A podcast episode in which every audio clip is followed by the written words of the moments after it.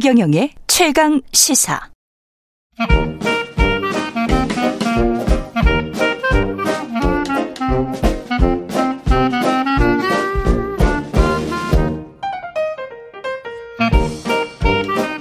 네, 최경련의 최강시사 월요일은 경제합시다 코너가 있는 날입니다. 서강대학교 경제대학원 김영희 교수 나와 계십니다. 안녕하십니까? 안녕하십니까? 예. 우리가 매일 공부를 해야 될 것 같습니다. CFD가 뭔지. 예. 소시에테 제네럴 SG 증권발 주가 폭락 사태를 지금 검찰이 수사를 하기로 했는데요. 이게 피해 계속 떨어졌다가 조금 낙폭을 회복했습니까? 어땠습니까? 예, 뭐 예. 3일 연속 8개 종목이 하한가를 기록하다가 3일 연속? 예. 그리고 지난 저 금요일 예. 4일째는 일부 종목들이 좀 뭐 10% 20% 오르면서요. 음. 회복했습니다. 예. 예. 그런데 문제는 뭐 오른 만큼 음. 그동안 참 많이 올랐었거든요. 그렇죠. 제자리로 다 돌아갔다는 겁니다. 아, 그래요? 예. 예. 그러면 지금 현재는 뭐 피해가 그렇게 그, 그 그래도 크겠죠. 피해가 크죠. 예, 그때 예. 막 와- 많이 올랐을 때 이제 투자한 사람들. 그렇죠. 마지막 부분에 해당하는 예. 투자하신 분들은 손해가 크겠죠. 그렇죠. 그러니까 예. 이들 종목들의 그 시가총액이 약 음. 7조 원 이상 줄어들었으니까요. 7조 원이 줄어들었었어요. 예. 예. 그러니까 좀 회복했어도 그러면 예. 5, 6조 정도는 줄었다고 봐야 되네. 예, 마지막 예. 부분에 들어가신 분들은 지금 피해가 상당히 클 거로 생각이 됩니다. 예. 정확히 어떤 사건인가요? 그동안 이런 주가가 너무 많이 올랐었어요. 예. 그래서 예를 들어서 대성홀딩스, 삼천리 이런 거 주식들이 많이 올랐는데요. 뭐 대성홀딩스 주식 보니까 2020년 4월에 한 만 원 안팎이었습니다. 음. 근데 이번에 폭락 전에 13만 9천 원은 뭐 무려 14배나 올랐고요. 그다음에 삼천리도 작년 4월에 10만 원 안팎인데 최근에 보니까 52만 원 4천 원. 그럼 이런 주가들이 왜 이렇게 많이 올랐느냐? 예. 여러 가지 이유가 있는데요. 이런 회사들이 대부분과 안정적 사업 구조를 가진 회사들입니다. 꾸준히 그 이익은 내는 회사들인데요. 이걸 그 투자자들 일부 투자자들이 뭐 가치 투자 형태로 투자를 너무 많이 모았고요. 음. 예, 그다음에 이 회사들 보니까 유통 물량이 굉장히 적어요. 그렇죠. 예를 들어서 그 대성 홀딩스 보니까 대주주 계열사가 한 73% 가지고 있고요. 소액 주주는 한 17% 가지고 있습니다. 음. 우리나라 삼성전자 소액 주주 비중이 67%나 되거든요. 예. 그러니까 유통 물량이 적으니까 주가 조작을 할 수가 있는 것이죠. 음. 예, 그다음에 요새 가장 그 아까 말씀하셨습니다. 차액 결제 거래 CFD라고 그러죠. 예. 이거는 자기 이름으로 안 하고요. 증권인사 이름으로 투자를 하면서도 뭐 40% 정도 증거를 내면은 100% 주식을 살 수가 있는 이런 제도예요. 40% 증거금을 내면 100%를 살 수 있다? 예, 2.5배 정도 주식을 살수 2.5배? 있는 거죠.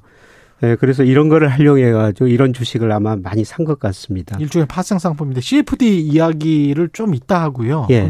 주가 조작을 한 거는 거의 지금 확정된 건가요? 아직 공식 발표는 없는 것 같은데. 예, 예. 뭐 금융위 금융감독 검찰이 조사에 들어갔다고 그럽니다. 예. 예, 그래서 조만간 뭐 결과가 나올 텐데요.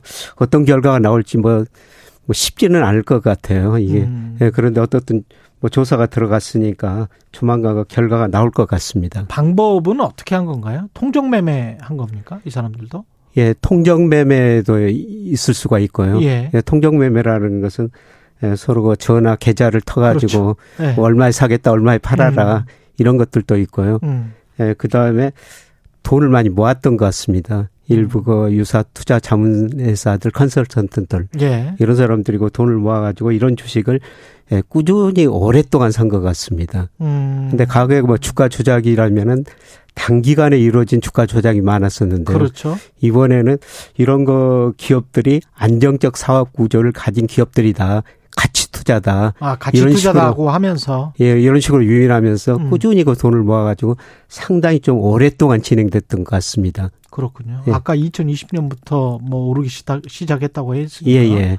그러면 뭐 한 2년, 3년 동안 예. 그러면서 이제 주가 조작 세력이 있었다라는 지금 의혹이 있는 건데 예. CFD를 통해서 이제 주가 조작을 더 잘할 수 있었다 뭐 이런 건가요? 예. 그러니까 우리가 주식을 살때 예.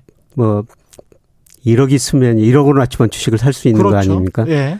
예, 그런데 그 CFD 차액 결제 거래를 활용하면요.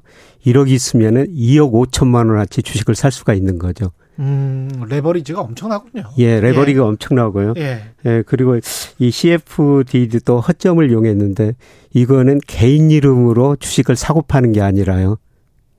그러면, 증권사 이름으로 주식을 사고 팔고 합니다. 그럼 기관이 사고 파는 것처럼 이렇게 나오나요? 그렇죠. 데이터에는? 대주주. 예, 그러니까 예. 개인들 일부 그 부자들이 예. 뭐 자기 이름으로 사면은 이름도 그 알려지고 그다음에 세금도 많이 내야 되지 않습니까? 탈세 목적도 있네. 예, 그렇습니다. 예. 예, 그래서 이거 증권사 이름으로 사주니까 예, 그리고 주식을 실제로 보유하지는 않아요.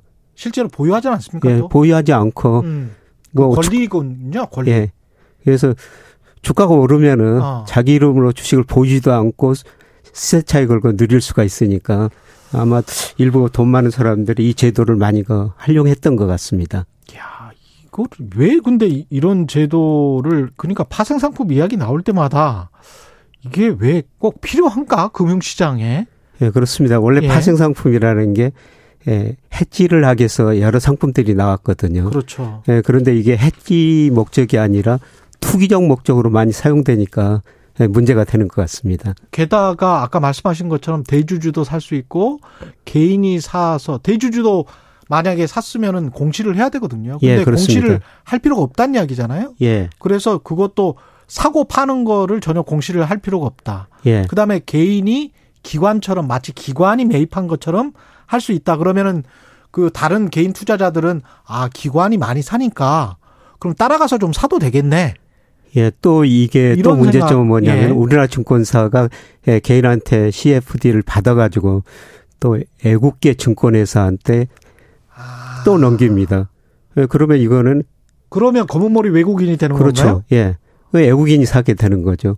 외국인이 아. 사게 되니까 개인들이 뭐 공시도 안 해가 되고요. 그렇죠. 예, 그래서 이게 허점이 많은 것 제도인 것 같습니다. 사실은 대주주나 개인들 뭐 지금 보니까 뭐 프로 골퍼도 나, 나오고 유명 예, 연예인들도 나오고, 그렇죠. 나오고 그런데 그게 이제 기관을 넘어서 외국인처럼 예, 예. 예, 매매 현황에는 그렇게 잡힌다는 이야기잖아요. 그렇죠. 그래서 우리 개인 투자자들이 뭐 외국인 주식 사면은 이 주식이 오르겠지 이렇게 생각한 분들이 우리는 그렇게 생각하거든.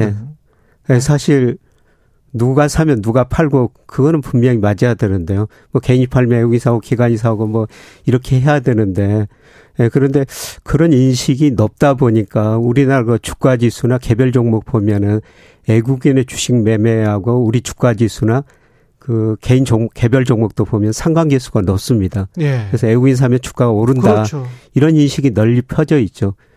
예. 이건 너무 심한 반칙 같은데요. 예, 그렇습니다. 예. 그 기본적으로 투자를 하기 위해서는 정보의 균형성, 예. 평등한 정보가 모든 투자자에게 일시에 똑같은 시간에 전달된다. 예. 이게 자본주의 금융시장을 지탱하는 원칙인데 예, 예. 이거는 막 회피할 수 있도록 만들어놨네요. 이 예, 제도 그렇습니다. 자체가. 예, 예. 문제가 많이 있는 것 같습니다. 야. 그래서 아마 이번 사태로 제도 개선을 좀 많이 해야 될 것 같습니다. 게다가 이렇게 해서 이제 뭐 떨어지고 그러니까 충분히 또 이익을 받던 사람들 중에서 본인 명의를 감추기 위해서 또 매물 폭탄을 내놓을 수도 있는 거 아닙니까? 예, 그렇습니다. 앞으로도? 예. 네. 그래서 아직도 매물이 얼마나 소화됐는지 모르겠습니다만 예.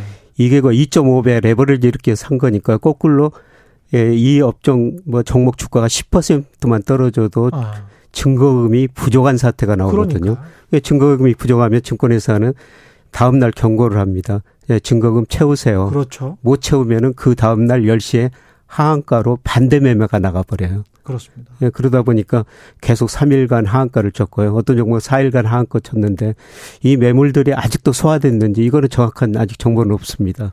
그냥 이게 개인 투자자들, 일반 투자자들 조심하세요. 이렇게 할 게 아니고 금융당국이 이거는 제도를 바꿔 주셔야 될 것 같은데요. 예, 그렇죠. 그래서 증권회사 그 신용융자라는 게 있거든요. 예. 이것도 주식에서 금융회사 증권에서 돈을 빌려가지고 투자한 건데요. 음. 이거는 개별 종목별로 신용융자가 얼마가 됐다. 이게 나옵니다. 그렇죠. 예, 그래서 그걸 보고 뭐 우리가 그 종목을 살 때 조심할 수가 있는데 이 CFD는 그런 정보가 전혀 없으니까 어. 상당히 문제가 되는 거죠. 이게 뭐 금융시장 뭐 선진 기법 뭐 개발하고 도입하고 뭐 그런다고 하면서 아마 들어온 걸 텐데 예. 분명히 근데 이런 부작용이나 이런 것들을 전혀 생각을 못했다는 거는 좀 아닌 것 같습니다. 예. 네. 그리고 우리 투자자 입장에서도 좀 주식은 투기 수단이 아니다. 그렇죠. 이번에 예, 또 투기 수단으로 종종, 종종 당당하게 게임을 해야지. 예. 남은 지금 다 패를 알고 있고 아니면은 자기의 패를 숨길 수 있는 엄청난 권한을 주고 난 다음에 예. 게임을 하라 그러면 안 되죠. 예. 예. 예. 그리고 우리 투자자들 좀 인식해야 될 게 이게 주가라는 것은 일부 투자자들이 만드는 게 아닙니다. 결국은 기업이 만드는 거거든요. 그렇죠. 주식이라는 건 결국 번질 가치에 접근하게 돼 있어요. 그렇습니다. 이번에 그 3, 4일간 하한가 치면서 이런 모든 종목들이 거의 제자리로 돌아갔거든요. 음, 적정 가격으로 돌아갔다. 예. 예. 예. 그리고 그 요새 그 리딩방 같은 게 생겨가지고요. 음. 예. 거기에 많은 그 사람들이 거기에 따라 주식을 사고 파는 경우도 많거든요. 현혹되지 말라. 예, 거기에 현혹되지 말고요. 심지어는 제 이름으로 만든 거 리딩방도 몇 개 있어가지고요. 아, 예, 그럼 계속 4층이에요? 4층입니다. 아, 그래서 실제로 그 손해 보시는 분들이 있고요. 예. 예. 절대 리딩방 이런 거는 피하셔야 됩니다. 예. 최경령의 최강 시사에 김영익 교수님이 이렇게 실물로 나오실 때 그때만 믿으세요. 그리고 저희가 뭐 종목 추천이나 이런 거를 해드리지는 않으니까 예, 전반적인 그렇습니다. 경제 상황을 이야기를 하니까요. 환율과 관련해서는 약간 좀 1340원 왔다 갔다 하면서 왜 이러는 겁니까? 달러 인덱스는 오히려 떨어졌던데. 예. 우리나라 원달러 환율이 그 2월 2일 날 1220원까지 갔었어요. 예. 예, 그런데 좀 지난 주말에 가 1338원까지 갔으니까 음. 많이 올랐죠. 예, 우리 돈 가치가 뭐 이하나 그다음에 유로와 엔화에 비해서 제일 많이 떨어졌거든요. 그럼 우리 돈 가치가 왜 다른 통화에 비해서 많이 떨어졌느냐? 음. 예, 과거에는 말씀하신 것처럼 달러 가치가 떨어지면 우리 원화 가치가 올랐었거든요. 예, 그런데 지난 4월은 좀 특별한 요인이 있었던 것 같습니다. 예, 결국 모든 가격은 수요 공급에서 결정되는데요. 예, 지난 4월에는 달러 수요가 공급보다 훨씬 더 많았었다. 예, 잠시 후 저 우리 그 4월 무역 수지가 발표되거든요. 예. 예. 수출 동향이 발표되는데 음. 예, 무역 수지 계속 그 적자 나고 있죠. 음. 예, 그리고 4월에는 우리 기업들이 배당을 주는데요. 4월에 외국인들이 우리 주식을 거의 그 47% 정도 아, 가지고 있거든요. 그렇죠. 예. 우리 기업들이 배당을 주니까 외국인들이 그거 받아가지고 자기 나라로 송금해 가죠. 달러 수요가 늘어났고요. 음. 예, 그리고 이게 코로나 조금 완화되다 보니까 우리가 저 해외여행을 많이 가고 있어요. 음. 그래서 여행 수지가 많이 적자 나고요. 예. 예. 그래서 지금 특히 그 4월에는 그런 다 달러 수요가 많아가지고 예, 달러 가치가 떨어짐에도 불구하고 원화 가치도 같이 떨어졌던 것 같습니다. 그러니까 경제 펀더멘탈 자체 특히 무역 같은 경우는 구조적인 거 아닌가 그래서 걱정하는 분들이 많은 것 예. 같은데요. 어떻게 보십니까? 전망은? 예, 무역 수지 적자는 뭐 앞으로 축소될 것 같습니다. 축소될 것이다. 예, 잠시 후 4월께 발표되는데 작년 음. 4월보다는 많이 줄어들었을 것 같고요. 음. 그런데 그게 뭐 수입이 많이 줄어들어 가지고요. 아. 그다음에 원자재 가격이 좀 떨어져 가지고 과거 이야기하던 뭐, 불황형 예. 흑자 예, 예, 좋은 건 아닌데요. 예. 예 그런데 어떻든 그 그때는 무역... 흑자라도 됐는데 지금은 적자 예. 적자 규모는 줄어들고 있고요. 예. 예, 그 다음에 아마 5월부터는 우리가 그동안 경상숙자 아주 해외 주식 채권 투자를 엄청 많이 해놨거든요. 예. 그래서 이자 배당 소득이 들어오니까 음. 이게 그 아마 5월부터는 흑자가 나고요. 예. 예. 그래서 아마 경상수지는 5월부터는 흑자가 날 것 같습니다. 무역수지는 적자지만. 그걸 보고 좀 환율이 돌아설까요? 예, 저는 좀 환율이 떨어지리라 보고 있습니다. 예. 예 그래서 아마 5월에는 뭐 1,300원 밑으로 1,250원 정도까지도 갈 수 있다. 예, 저는 아. 그렇게 보고 있는데요. 1250원요? 예, 그 정도는 갈 수 있다고 저는 보고 있는데 예. 조금 지켜봐야 될 것 같습니다. 좀 지켜봐야 되겠네요. 예. 예, 여기까지 듣겠습니다. 박옥란 님이 김경일 교수님 아니고요. 김경일 교수님 맞으시죠? 이렇게 김영익 교수님이시고요. 예, 뉴스는 쉽니다가 김경일 교수.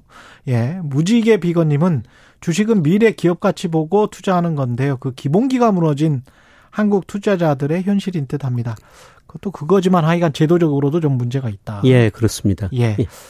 경제합시다. 서강대학교 경제대학원의 김영희 교수였습니다. 고맙습니다. 네, 고맙습니다. KBS 1라디오 최경련의 최강의사 듣고 계신 지금 시각 8시 45분으로 향하고 있습니다.